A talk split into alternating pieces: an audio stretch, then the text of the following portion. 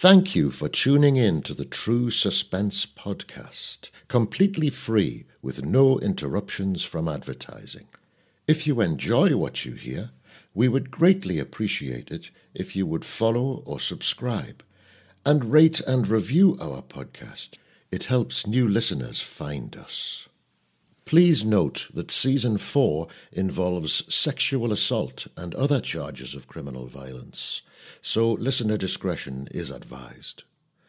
Buckle up and get ready for true suspense.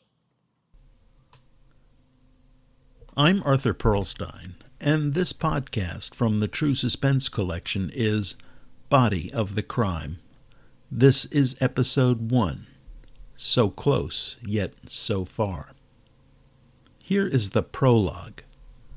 It is late December in the year 2008, and Midland Lutheran College in Fremont, Nebraska, less than 30 miles northwest of Omaha, is on Christmas break.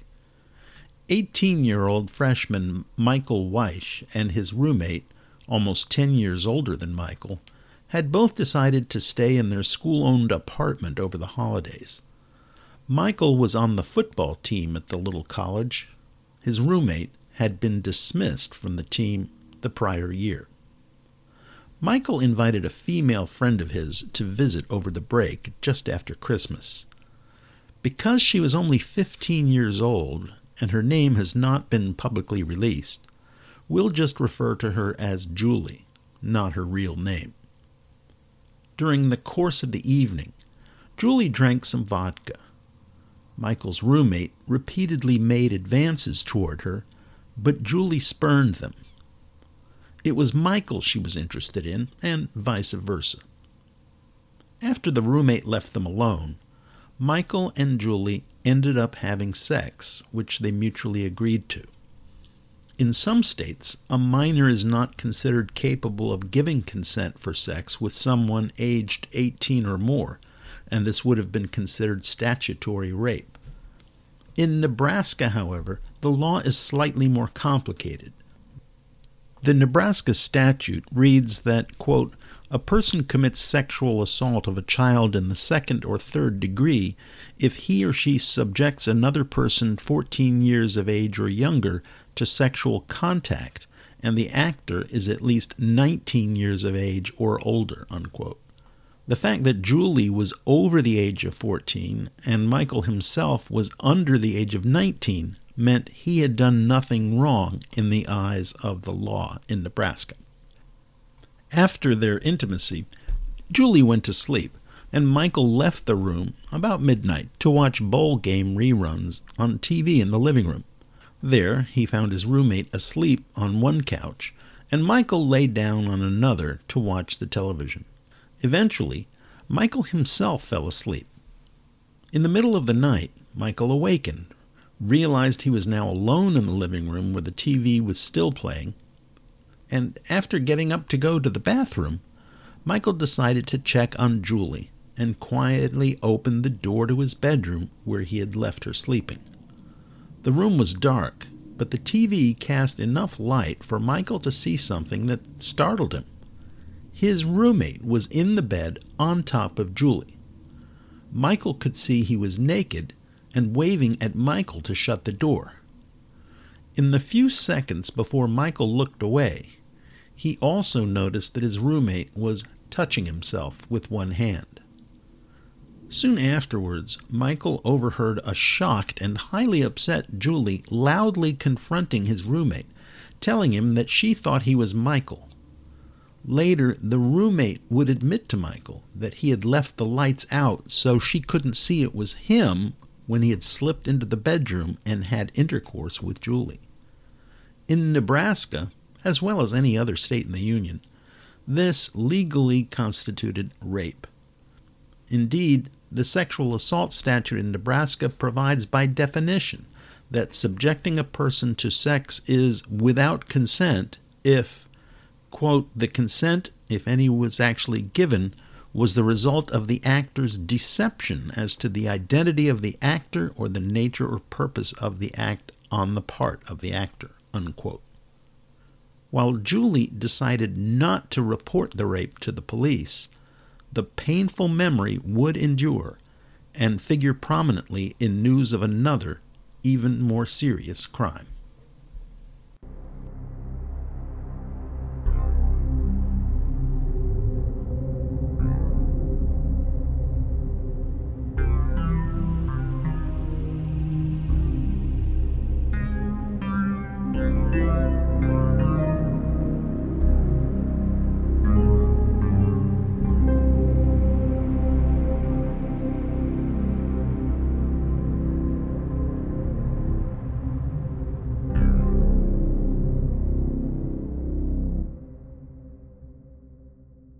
The month is the same, December, but it is two years later, 2010, and the location is a different small college in Nebraska.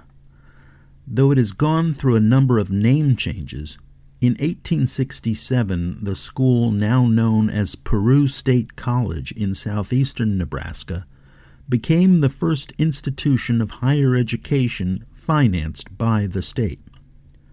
More than a hundred years later, in 1978, it became part of a newly created Nebraska State College system that governs the public colleges in the state that are not part of the University of Nebraska system. The small town of Peru that is home to the college is part of Nemaha County, which abuts the western boundary of the northernmost part of the state of Missouri. The area consists of low, wooded, rolling hills that slope down to the Missouri River. The population of the entire county is only around 7,000, and the town of Peru itself has barely 600 residents, not counting students at Peru State, who number between 1,500 and 2,000 in all. In 2010, a young woman named Tyler Thomas, known to most of her friends as Ty, was a freshman at Peru State. Ty was from Bellevue, part of the Omaha metro area about 65 miles away from Peru.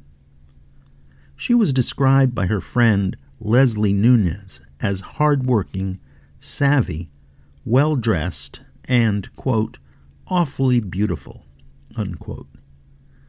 She was generally known as caring, kind hearted, and thoughtful, someone who could be depended upon.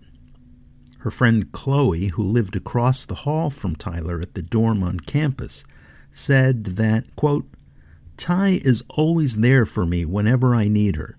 She's there for anyone if they need her. Unquote. Ty Thomas has also been described as being driven with a focus on her future. She had dreams of being a fashion designer or a teacher, or maybe both. Ty was also very passionate about dance. Her hard work was credited with reviving a dance team at Peru State, and she was named team captain. Ty was also fond of art and poetry. While dedicated and determined, Ty was also known to frequently enjoy a good laugh her close friend Sharia Marshall put it this way quote, Even if it's just watching movies and eating junk food, she always wants us to be laughing and having fun. Unquote. She also referred to Ty's personality as, quote, bubbly. At the same time, friends described Ty Thomas as outspoken and strong, though open minded. Her friend Sharia, for example, said Ty, quote, will tell you exactly how she feels about you or a situation, unquote. In Nemaha County, where the population is 98% white, there was something else about Tyler Thomas that you might assume distinguished her.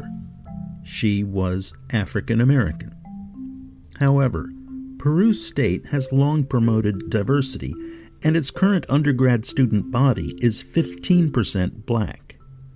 Indeed, Ty was active in the college's Black Students Union. What happened to Ty is not necessarily connected to race. On the other hand, as pointed out by many commentators, there is a tendency to hear much less about African American victims of certain kinds of crime. In the autumn of 2010, 19 year old Tyler Thomas began her studies at Peru State and was living in Davidson Residence Hall, a co ed dorm on the heavily wooded college grounds known as the campus of a Thousand Oaks. The college website brags that, quote, tree canopies made from ancient specimens of ginkgo, Colorado blue spruce, maple, cypress, hickory, and elm create a remarkable display. Unquote. On the night of Thursday, December 2nd, Ty attended a number of off campus parties where she consumed alcohol and, by all accounts, had become visibly intoxicated by the time the clock passed midnight and Thursday night turned into Friday morning, December 3rd. Ty and a group of her friends had started off at her friend Sharia Marshall's off campus apartment. They were celebrating Sharia's birthday that night, and the party hopping continued from there. The group eventually ended up at a place known as the Baseball House, just down the street from campus. It was a residence where traditionally many Peru State baseball players lived. A few altercations broke out at the baseball house that night, and police were called, though no arrests were made. Some of Ty's friends were uncomfortable with that scene and moved on from the festivities at the baseball house, leaving Ty behind as they headed back to Sharia's apartment nearby. Ty was not happy when she realized this, feeling that her friends had ditched her. But her friend Dana prevailed upon Ty to accompany her back to Sharia Marshall's apartment. That turned out not to have been such a good idea. Ty and a friend named Mainika did verbal battle at Sharia's that looked like it was about to turn physical. Both Ty and Mainika had to be restrained. Ty angrily accused Mainika of leaving her behind at the baseball house, and she drunkenly lashed out at a few others. Ty kicked a wall at Sharia's apartment and said that she wanted to go to Omaha. Ty then stormed out of the apartment. Dana tried to persuade her to come back, but Ty was not having it, and Dana saw her walking in the direction of the college campus. Several of Ty's friends tried to call her cell, but it seemed to be shut off and went straight to voicemail. They were concerned because it was below freezing, and Ty was wearing a short sleeved fitted t shirt and jeans with no coat on. At around 1:25 a.m., Ty sent text messages to Chloe and then a few other friends saying that she did not know where she was. One of the texts read as follows quote, Where are you at? I can't find myself. I'm outside walking around. Unquote. The last such message was sent and received at 1:28 a.m. It would turn out Ty also left a voice message for a friend in Omaha around that time.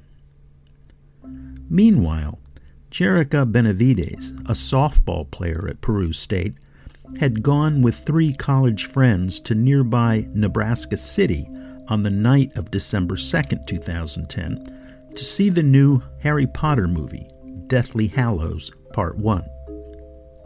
On the way back from the movie after midnight, they stopped to pick up some marijuana in Peru and then headed to campus intending to smoke it eventually.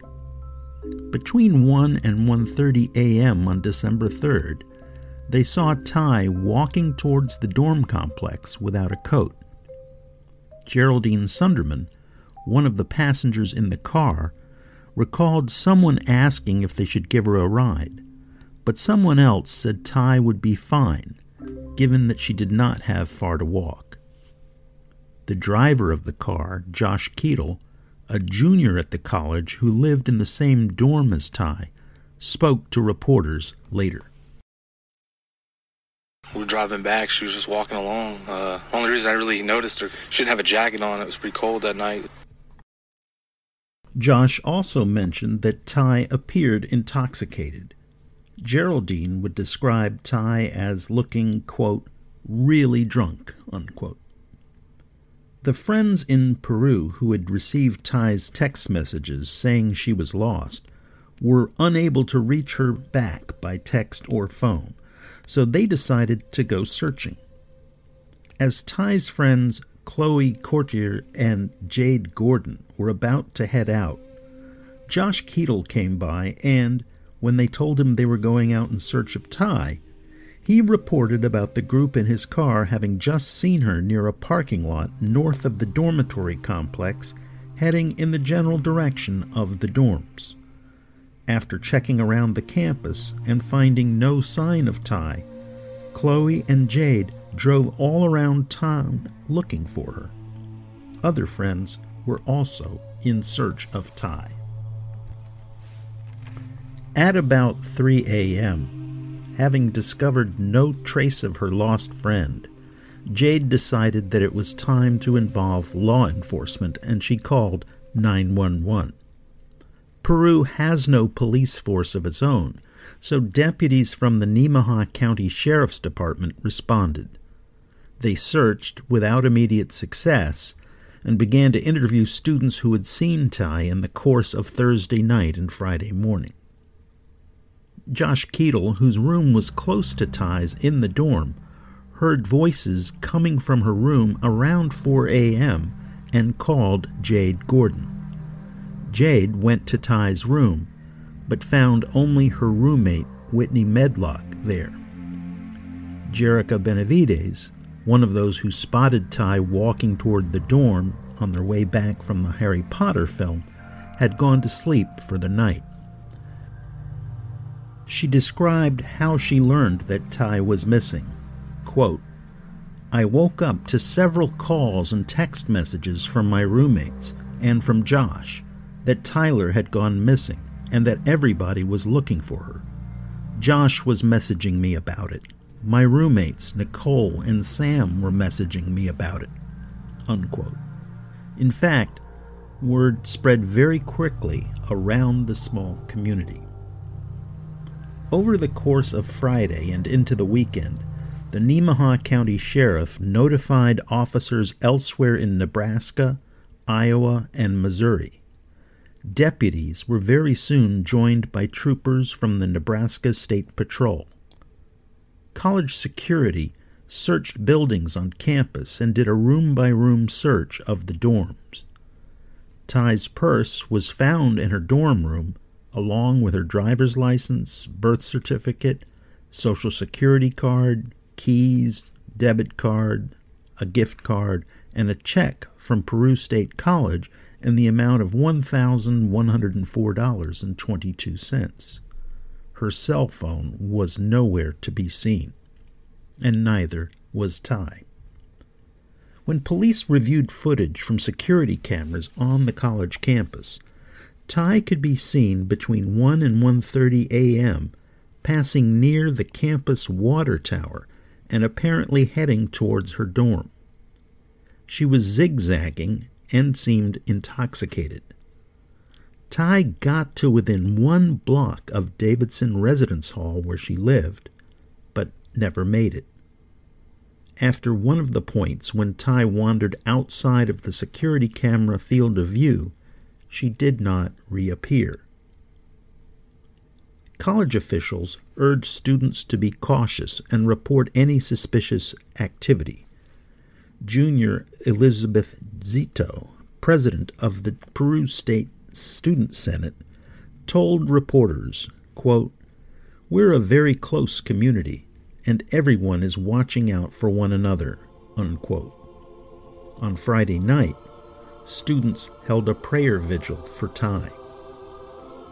The search for Ty intensified on Saturday when 150 volunteers from Peru State, including students and faculty members, combed the campus and surrounding areas.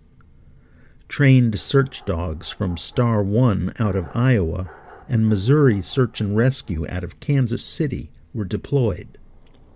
A helicopter from the Nebraska State Patrol conducted a number of aerial searches.